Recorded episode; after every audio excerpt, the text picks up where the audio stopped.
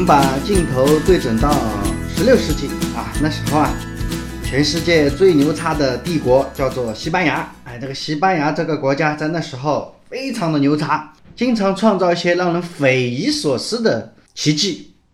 有一个西班牙的小流氓啊，文盲皮萨罗，他呢带领了西班牙一百六十八个人，把南美的印加帝国整个都给征服了。导致印加帝国彻底灭亡。那么这个到底是怎么回事呢？嗯，不要着急，听老裴慢慢跟大家讲来。在一五三二年，西班牙的征服者弗朗西斯科·皮萨罗带领了一百六十八个人到了印加帝国。那个印加帝国在什么地方呢？就相当于现在的智利、秘鲁、哥伦比亚那个地方。皮萨罗这个小伙子啊。虽然不怎么识字，但是呢，他是蛮勇敢的，胆子特别大。他呢，想要学学他那些同胞们啊。那时候的西班牙探险家是小流氓皮萨罗最崇拜的对象。他呢，想凭着自己的一百六十八个小兄弟，要征服这个印加帝国。这个印加帝国是非常庞大的啊，疆域啊是非常的辽阔。皮萨罗呢，跟他的前辈一样啊。呃，溜达溜达溜到了印加的城市卡哈马夫，而且还小心翼翼的啊，装出一副人畜无害的样子嘛。印加的居民还搞不清楚这些呃白皮肤的臭烘烘的奇装异服的陌生人到底是来干什么的，还对他们还蛮好的啊，一路上还给了他们不少的补给。到了卡哈马城，约见印加的国王，说我们是。啊，西班牙国王派来的啊，给他带来了礼物啊，有点事情要跟他谈一谈呀。当时的印加国王带着八万多的士兵啊，正在卡哈马城，他们的皇帝叫阿塔瓦尔帕，也是一个年轻的君主啊。阿塔瓦尔帕心想啊，区区一点点小流氓，能把他们怎么样呢？啊，就相信了，就到了皮萨罗他们约见的地方。阿塔瓦尔帕去见皮萨罗的时候，还是很威严的嘞。他仪仗队也非常的庞大呀，他前面有两千名清扫道路的印第安人，穿着五颜六色的花衣裳，一边呢一边扫地，一边把一些小石头啊、小草啊扔到一边，后面跟着是。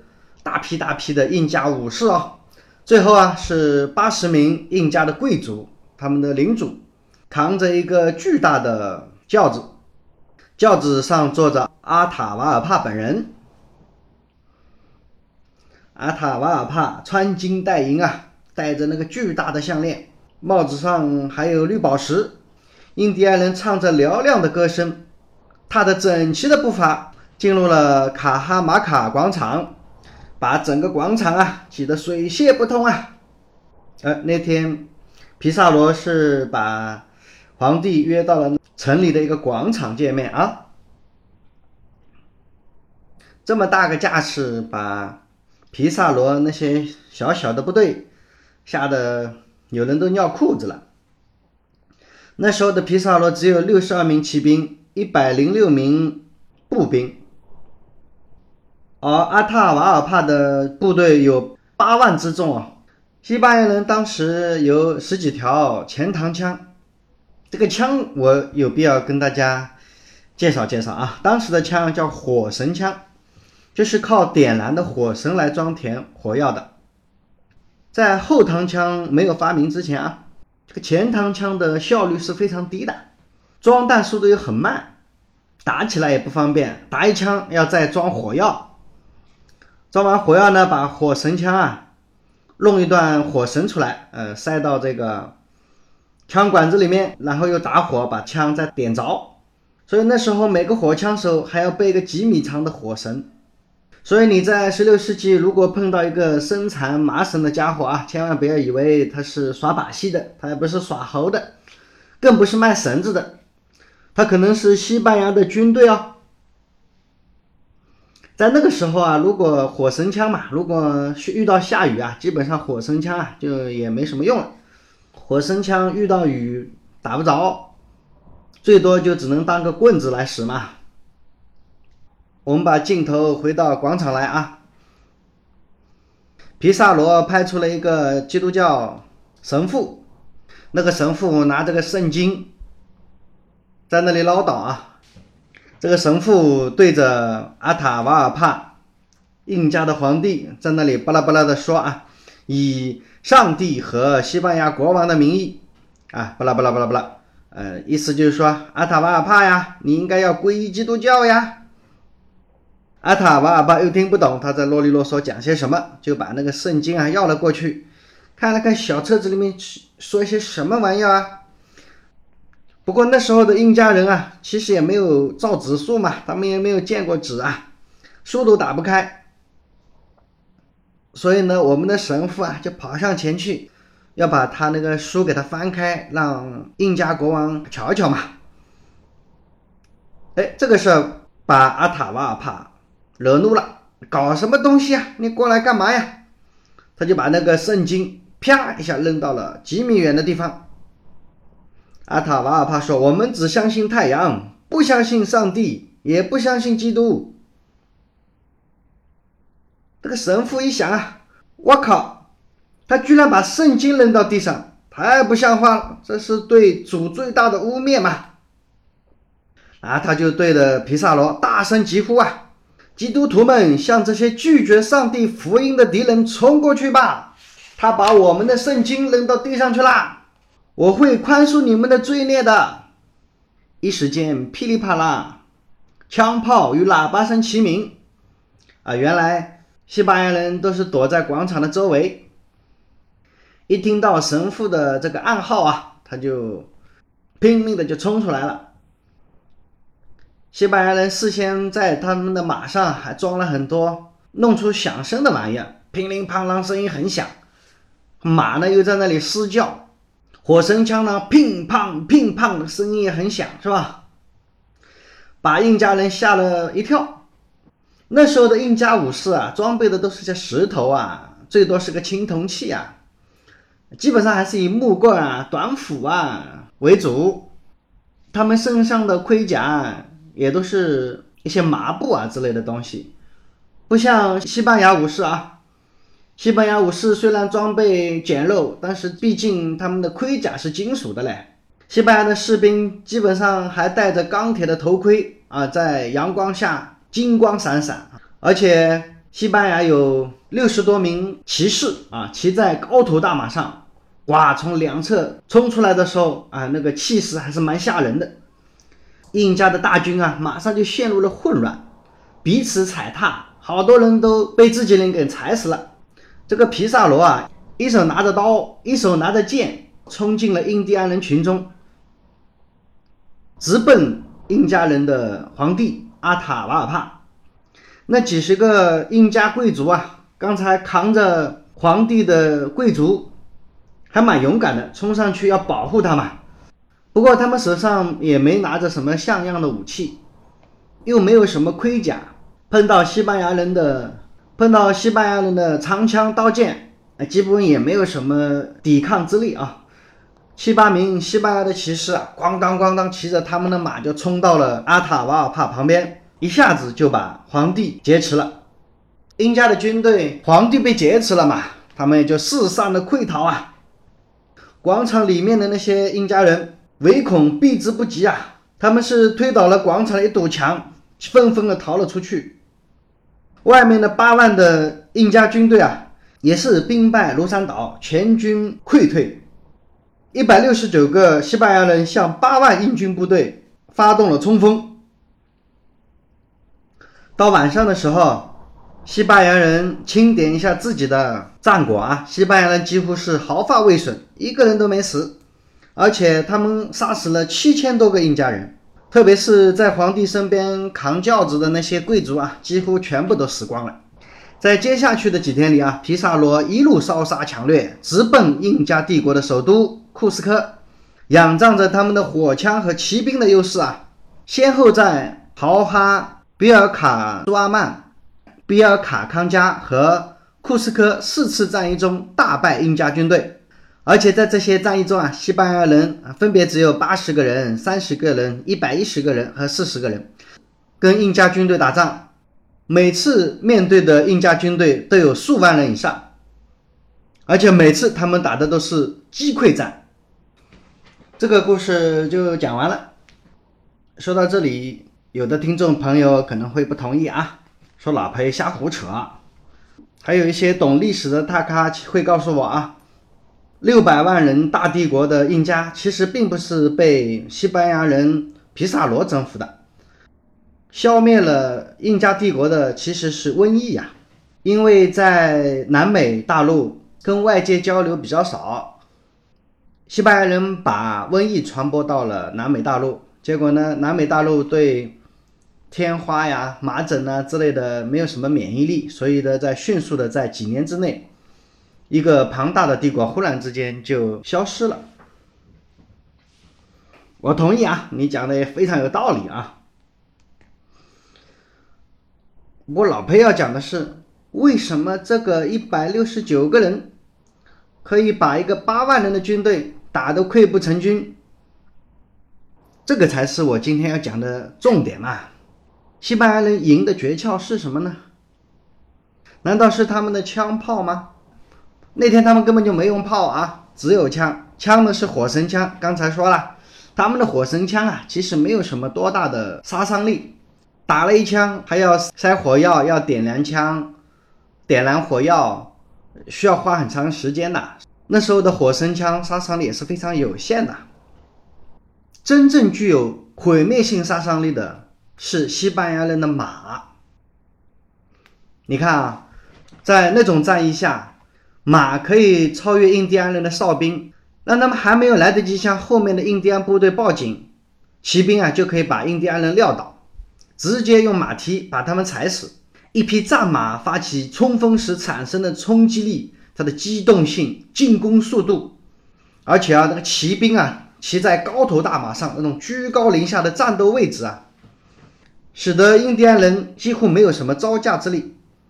当他们看到那种体型巨大的怪物向他们冲过来的时候，大多数时候他们就扔下武器，掉头就跑啊。印加人对西班牙的骑兵产生了一种深深的恐怖情绪啊！哎，这时候你也许会想，印加人为什么看到骑兵这么恐怖呢？为什么在战马面前，勇敢的印加武士变得这么脆弱呢？答案很简单了。因为他们从来没见过嘛，哎，你还别说，造物主啊，对人类的几个大洲啊，其实是不太公平的。在欧亚大陆上啊，人类老早就有了一个非常重要的优势，就是大型的牲畜。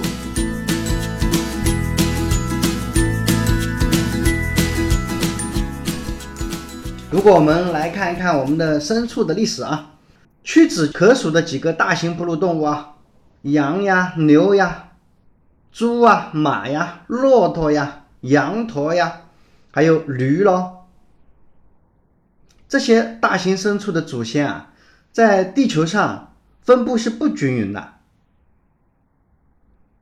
在南美大陆上，只有一种动物是比较大型的，叫做羊驼。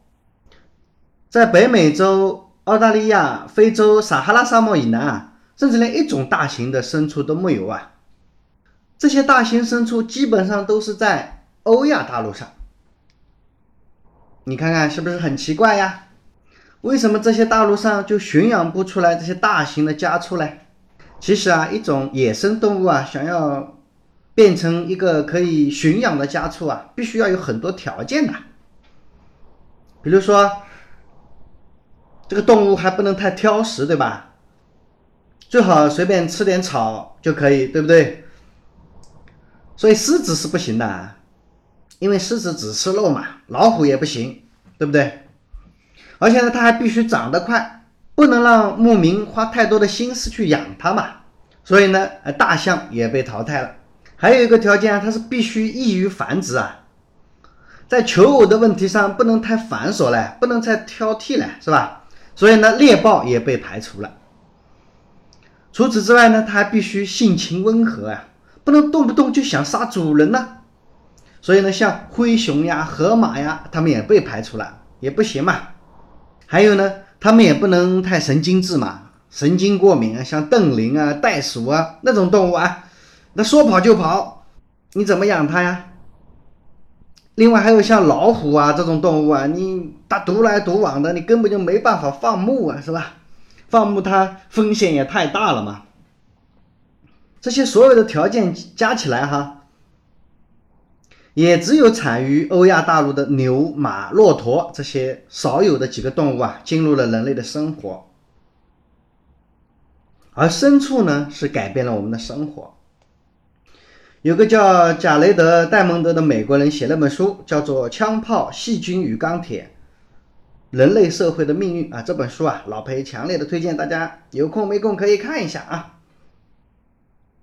他讲到了世界上的这十四种被驯化的大型动物啊，牛、马、羊呀这些东西，这些驯化的动物啊，大大的促进了欧亚大陆的农耕水平，所以呢。也就让欧亚大陆造就了灿烂的欧亚农耕文化。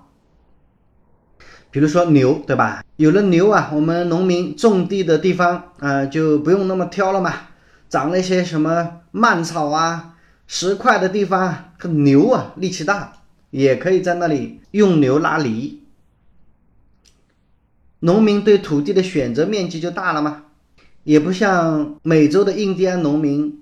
哎，美洲的印第安农民他只能在松软的河谷上种点粮食，他们的农作物只能种在那，因为什么呢？没有牛，他不能够开垦土地呀。好了，今天我们讲了西班牙的冒险者皮塞罗用了六十二匹战马征服了印加帝国。好，故事是讲完了，不过对这个故事你是怎么看的呢？一百个人看《哈姆雷特》，有一百个故事嘛，每个人都有自己的角度。在节目结束之前呢，老裴谈谈自己的想法吧。大脑归零，听听老裴怎么说。最近有一个非常火的小说叫《三体》，不知道您看过没有啊？这是我们中国近代以来啊唯一的一本科幻小说，受到了全世界的瞩目，获得了大奖无数啊。在这个小说里面啊，讲到有这样一个概念，叫做降维打击。这个降维打击是怎么一回事呢？简单的说啊，拥有高等技术的一方可以将自己的军事力量放到具有更高维度的空间，然后直接对低维度空间进行攻击的方法。什么叫维度啊？我简单说两句啊。假设点是一维的话，线和面是二维的空间。对吧？然后我们人类生活在三维空间里，它是一个立体的空间。然后我们人类生活在一个四维的空间里面，我们还要加上一个时间，对吧？点、线、面和时间就形成了一个四维空间。我们很难理解五维空间的事情，可能在五维空间里面啊，时间对五维空间的人而言，它是一个可穿越的。可改变的空间，我们从五维空间理解我们这个空间就有点难。但是我们如果去理解二维空间的事，我们就比较容易理解啊。比如说，假设有一张纸啊，这张纸白纸，一张 A4 纸吧，上面放一个蚂蚁，对吗？如果蚂蚁要从纸张的这一头爬到纸张的那一头，它需要花很长的时间，对吗？但是呢？我们是在，但是呢，我们如果要改变这个蚂蚁的移动路径啊，是非常容易的。我们只要把这张纸啊卷起来啊，从一边放到另一边，你们会发现啊，这个蚂蚁啊，从原来这张纸的那边走到遥远的另一边，对它来说是一个非常漫长的过程。可是我们人类轻松的通过把一个纸张的折叠卷起来，这个蚂蚁啊。迅速的就从纸的那一头到了那一头，几乎没有经过位移，它也能实现。这就是高维度的人对低维度的人的一种视角，对吧？在印加帝国的人看来啊，拥有了马匹这样的一个西班牙人，对他们而言简直是天神啊，是完全不可理解的存在，是吧？其实西班牙人只是用了一个新的工具，马匹的使用啊，对西班牙人而言只是增加了一种战争的工具而已嘛。有了这样一个战无不胜、攻无不克的工具啊，一百六十九个西班牙人就轻松的可以征服一个八万人的一个军队吧。这个在没有拥有工具的状况下，它是不可理解的。难道我们中国政府啊，我们的李克强总理提出来的利用互联网加来使我们的产业升级，难道不正是同样的思维方法吗？人类的进步啊，是能够擅长利用工具。你看，人类啊，可能是唯一的会使用工具的动物啊。当然，猴子啊、猩猩啊，偶尔也会用个木棍去采点香蕉什么的。但是啊，他们使用他们的工具啊，跟人类使用工具的能力相比啊，那完全是不在一个级别上的。老裴今天想跟大家分享的是啊，如何善用工具，善用好自己的工具，善于使用工具啊，可以让你拥有那种降维打击般的力量，让你的人生、让你的工作、让你的生活、让你的企业展现出一种完全不同的视角，好吗？就讲到这里吧。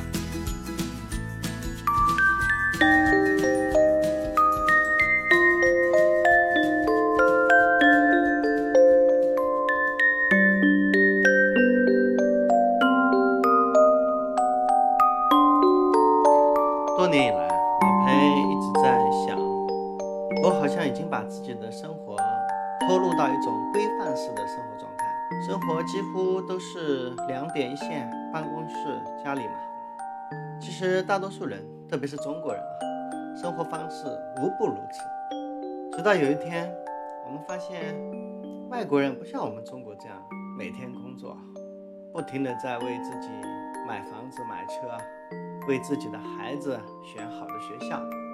其实生活有无数种活法，只是我们自己的脑袋被规范起来了，形成了思维定式。我们认为生活就应该是这样的。何况我们身边的人也不都是这样吗？生活一定是这样习以为常吗？我们的生活半径就一定只能是在这几公里范围之内吗？也许我们还有不同的活法。让我们把已知的知识清空到零，大脑归零。听听老裴讲，也许还有另外一种想法，另外一种活法。大脑归零，听听老裴怎么说。听完这个节目，听完这个节目，老裴恳请你做一个关注吧，让我们通过网络用老裴的声音来跟您交流。如果你有什么困惑或有什么感触，希望你在底下留言哦。这就是大脑归零，听听老裴怎么说。